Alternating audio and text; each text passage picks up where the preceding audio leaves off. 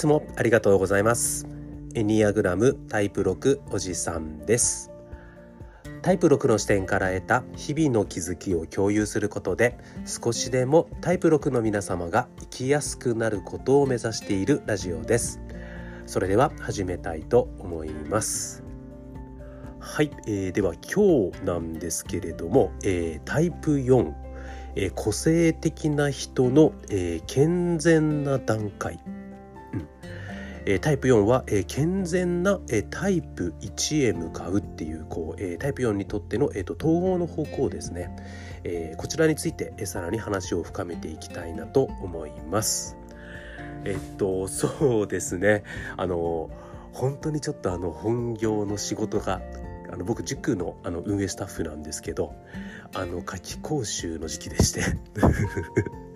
本当にちょっと仕事が忙しくて赤朝から晩までが毎日みたいになっちゃってましてあの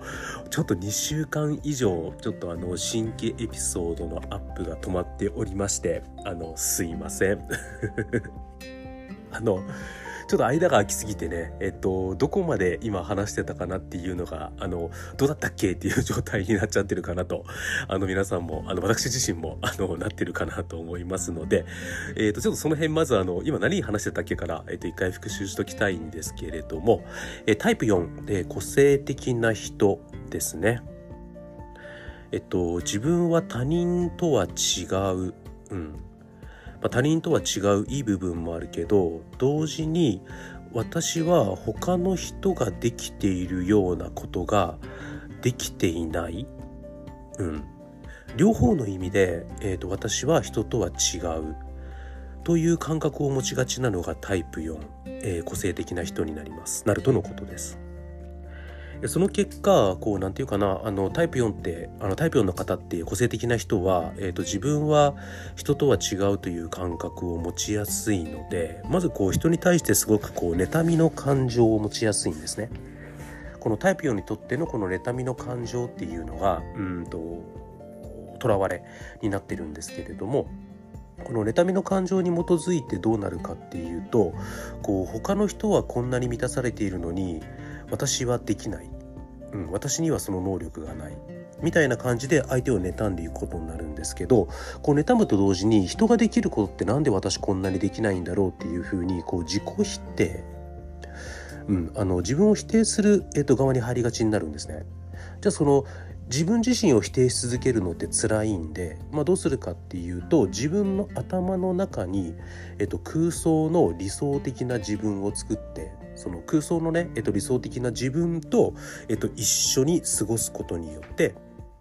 とその自己批判、え自己否定妬みから、えっと、逃れようとするっていうのがこうタイプ4の方がえ個性的な人がこうちょっと起こしがちな行動だったりするんですね。でその空想的な事項に浸ることによってどうなるかっていうとこうタイプ4、えー、個性的な人っていうのはこうフィーリングセンターに、えっと、属しますので、えっと、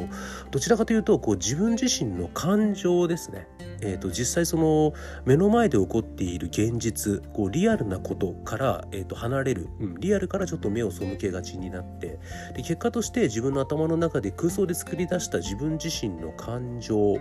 側を、えっと、選択しそのの感情がリアルであるみたいな感じに、えっと、なっていくこともあったりするみたいなんですね。うん、じゃあそのタイプ4個性的な人が、えっと、ある種こう自分自身の性格タイプを乗り越えてこう本当の意味での、えー、真実の本当のこう自分自身の心に近づいていこうとしたらこう何が必要かというとでも実はやっぱりその現実を見るってことになるんですね。その感情で作り上げられた理想的な世界ではなくてではなくてというよりはこれは感情によって作られたリアルじゃない主観的な自分の世界感覚感情の世界だって認識してでもそれもあるけど実際目の前のこれがリアルだよ。うん。その感情とねリアルを明確に分けられるようになるっていうのがこうタイプ4個性的な人がある種本当の意味での自分自身の心を見つけてそしてこうフィーリングセンタータイプ4フィーリングセンターですのでこう周囲から関心を集めてその結果自分自身のアイデンティティを確立したいっていうのがかなり大きなニーズになってますのでこうなんていうかな自分自身の感情主観的な感情とリアルを分けて考えてでこれがリアルなんだ。そのリアルと向き合うことによって初めて自分自身が何者であるかっていうこうアイデンティティが見つかるっていうのがこうタイプ4が目指すべき方向なんですね。じゃあそのタイプ4がその主観的な感情とリアルをまず明確にこっちが感情こっちがリアルって分けてよしリアルに行くぞってなっていくためにこう何が必要かっていうとこれは健全なタイプ1の方向に動くっていうのがいいって言われてるんですね。うん、なので結果としてこうタイプ4個性的な人にとっての、えー、健全な段階っていうのは、えーと、健全な段階というか、えーと、統合の方向っていうのは、えーと健全なタイプ1に向かって動くっていうことになるんですね。えっと、タイプ4っていうのはフィーリングセンターになるんですけど、えっと、タイプ1っていうのは本能センターになるんですね。まあ、この辺も面白いですよね。なんでフィーリングセンターであるタイプ4がそのフィーリングを離れるというかフィーリングこれは、えーと、空想、うん、これは主観的な感情であるっていうことを認めた上で本能センター今その瞬間この場で起こっている体の反応、うん、体っていうのは、うん、今この瞬間の現実になる体っていうのは本当にリアルだと思いますのでその現実に起こっているリアルに、えーと、向き合っていくっていう本能センターであるタイプ1の方向に統合の方向として向かっていくっていうのはこうすごく面白くてね、えー、なんていうかよくできてるなエニアグラムっていうふうにあの感じております。でえっとタイプ4個性的な人が、えー、統合の方向である健全なタイプ1へ動く。えっ、ー、とこれどういうことかっていうとこう自分自身を表現するっていうのはこう主観的なねあの特定なね、えーと、自分の感情気分に、えー、ふけるということではないということに気づくっていうことなんですね。うんと健全なねタイプ1統合の方向へ向かうことによってこうタイプ4個性的な人はより進んで自分自身を節制できるようになります。うんえーと、空想の事故に逃げ込むのではなくてこうリアルな世界でね、えーと、リアルな世界リアル現実に向き合うっていう方向に自分自身を節制することができるようになっていくっていうことなんですね。でこう自分自身の空想の世界ではなくて本当に社会世界、うん、あのリアルな現実にうんとこう世界に対して意味があることにこうリアルな世界にね貢献できるようになるためにこう一貫してね行動できるようになっていくっていうのがこうタイプ4個性的な人がこう統合の方向に向かっていくとね、えっと、起こるようなこと、えー、発生するようなことだったりするみたいです。でこうタイプ4、うん、個性的な人が統合の方向であるね、えーと、健全なタイプ1の方向へ向かえば向かうほど何て言うかなこうもはやねこう人に認められることを待っていて、うん、すごくこうよそよそしくねこう現実に対してねこう傍観者でいるようなこう通常から不健全な段階のねタイプ4ではなくなっていくっていうことなんですね。こう十分にね自分自身の人生の現実リアルと関わってで仕事とか、え、人との関わりを通じてより強い、え、自己感覚自分自身の、え、存在、うん、を認識育てることができるっていうことみたいなんですね。まあ、このタイプ4にとってやはりこう主観的な自分の感情こう空想妄想をダメとかなくせって意味ではなくってこれは自分の主観的な感情なんだこれは現実リアルなんだっていうのをしっかり分けてでより現実なリアルの方を選択していく、リアルに向き合っていく、うん、これがやはりタイプ4個性的な人が、うん、本当にこう自分らしく生きていくようになるためにすごく大事なことなんだろうなっていうふうにこう本を読んでいて感じます。あのとはいえこうタイプ4個性的な人が気をつけた方がいいことが1個ありましてこれ何かっていうと,、うんとね、通常段階のタイプ1に向かってはダメなんですよね。あくまでもこうタイプ4がより生きやすく、うん、より、えー、健全になっていくためには健全な段階のタイプ1を目指すっていうことなんですよね。こう自分自身のね、えーと、内なる情熱に従ってこう自分自身の理想に従ってすごくこう節度ある行動をとっていく。そしてその節度ある行動そしてその情熱にそのリーダーシップに周りの人が自然とついていくようになる、うん、こう節度ある情熱、うん、そういった健全なタイプ1を、えーと、向かっていくってことがこう統合の方向になりますのでこうなんていうかなすごくこう完璧主義であるとか、うん、自分自身の理想にちょっと固執しがちうんであるとか自分に対しても人に対してもちょっと厳しくしすぎてしまうっていうようなこう通常から不健全な段階のタイプ1を真似てはダメなんですね。はいこれ聞いてらっしゃるタイプ1の方もし自分がディスられてるという感じでいたら申し訳ございません。えっと、あくまでも、えっと、タイプ4が、えっと、より生きやすくなっていくために大事なのは健全なタイプ1を目指すということになります。じゃあその通常段階のタイプ1、ねえっと、完璧主義であったりとか非常に批判的、であったりとか、えっと、自分にも他者に対しても厳しい部分があるっていうこう通常から不健全な段階のタイプ1をタイプ4が真似ていくとどうなってしまうかってことなんですけどこうタイプ4個性的な人ってもうもともとすごく懲罰的なんですよ。自分自身に対して。なぜなら自分は人とは違うって根本的に感じてる部分がありますのでじゃあなんで自分は他の人ができるこんなことできないんだろうってもともと自分自身をすごく否定的に見がちなところがタイプ4の方ってあるんですね。じゃあそこに通常から不健全な段階のタイプ1の完璧主義とか通常から不健全な段階のタイプ1の自分自身に対する厳しさが乗ってきちゃうとどうなるかっていうとあのタイプ4の方ねもっともっともっともっと自己非難自己否定しちゃうんですよ。これまずいです あのタイプ4個性的な人が自分を非難否定すればするほどどうなるかっていうと現実から離れてもうどんどん頭の中であの空想的な自分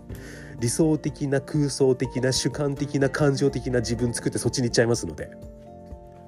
あのそっちに行けば行くほど、えタイプ4個性的な人は自分の性格タイプに巻き込まれてこう本当のね、えっと、真の生きやすさであったりとか、えタイプ4個性的な人が本当は一番欲しがっている、え確固としたね確実なね確かな自分自身、うん、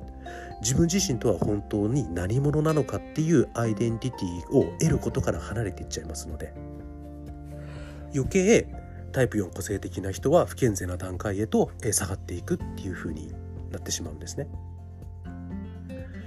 えっと、大切なのは、えっと、タイプ4個性的な人にとって最も大切なことは何かっていうとこれ今日何回も伝えてることなんですけど識別力を育てることです。そしてこの識別力とはつまり健全なタイプ1が持つ特徴なんですね。じゃあ何を識別するかっていうのはこれも今日ずっと言ってることになるんですがある状況ある出来事ある物事があった時にじゃあそれのリアリティ現実、うん、現実ファクト。それとその現実ファクトに対する自分自身の感情的な反応をしっかり分けるってことですね。うん、その何かを見た時に現実リアリティファクト真実本当の部分自分の感情とかを全部切り離して真実に起こっていることは何か。それと自分自身が感情的に主観的に反応しているものが何かっていうのを切り分けて識別する力です。そして願わくばリアルを取っていっていただきたいんですね。そしてこの現実と感情的反応を明確に識別して分ける力っていうのがその健全なタイプ1がものすごく強い力みたいなんですね。だからこそタイプ4個性的な人っていうのは統合の方向として健全な段階のタイプ1を、うん、目指していくっていうのがすごくいいっていうことなんですね。うん、そうですねそのタイプ4個性的な人にとってやはり健全なタイプ1統合の方向である健全なタイプ1っていうのはその現実を受け入れる、うん、タイプ4個性的な人が現実を受け入れるための最も良い手本になる。ということなんですね。そうですね。うん僕自身がそのタイプ4個性的な人の要素が実はちょっと少なめな人なんですね。そのエニアグラムのタイプ診断テストとかをやっぱりこう何ヶ月かに一遍受けたりとかね。まあ、当然そのああいうその性格診断テストも自分のその時の感覚状況、えーと、心の状態、うん、元気いいのかイライラしてるのか。それによってやっぱり選ぶ答え変わってきちゃいますし、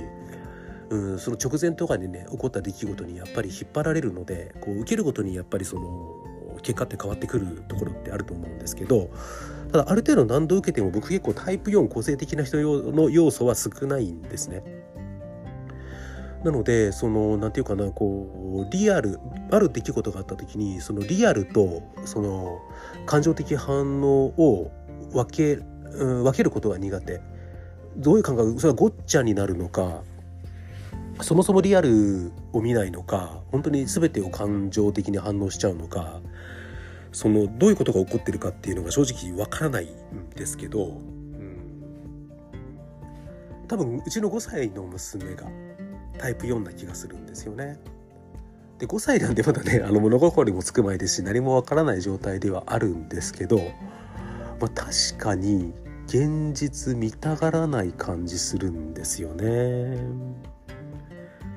あの自分が悪いことしても自分がやったって表現しないんですよね。何々が壊れてたとか何々がこうなったみたいな感じなんですよね。うん、だからそこにあの自分がやってしまったっていうリアリティを見ないのか見えづらいのかどうなのかこうやってこうねタイプ4個性的な、まあ、まだね自分の娘がタイプ4かどうかも絶対的に分かってるわけじゃないんですけどそうなんかなって思ってるだけなのでただこうやってこうエニアグラムの勉強をしててもで目の前にいる娘ずっとその接している娘がタイプ4かなと思っていてもやはり自分自身の中にね少ない、まあ、あの全てのね1から9の全ての要素は自分の中にある、うん、あの人間の中に1から9全ての要素があるらしいんですけどこれやっぱりね自分の中に少ない要素、うん、僕であればタイプ4とかねタイプ2になるんですけどまあね、なかなかねやっぱここが分かりづらいなっていうのは、うん、やっぱこう人間って面白いなと思いますだからこそこう僕自身はタイプ2とかタイプ4の方とねこう接する時はこう自分自身の中でねこうタイプ2とかタイプ4の方々の考え価値観は自分は特にわからないんだという前提に立ってこうなるべくコミュニケーション取らなきゃなっていうふうに注意したいなと思っております。はい。じゃあ今日もたくさん聞いていただいてありがとうございました。じゃあ次回はね、このタイプ4、個性的な人の統合の方向をもう一段階含めたい、深めたいなと思っております。じゃあ今日もたくさん聞いていただいてありがとうございました。エニアグラムタイプ6おじさんでした。それでは失礼します。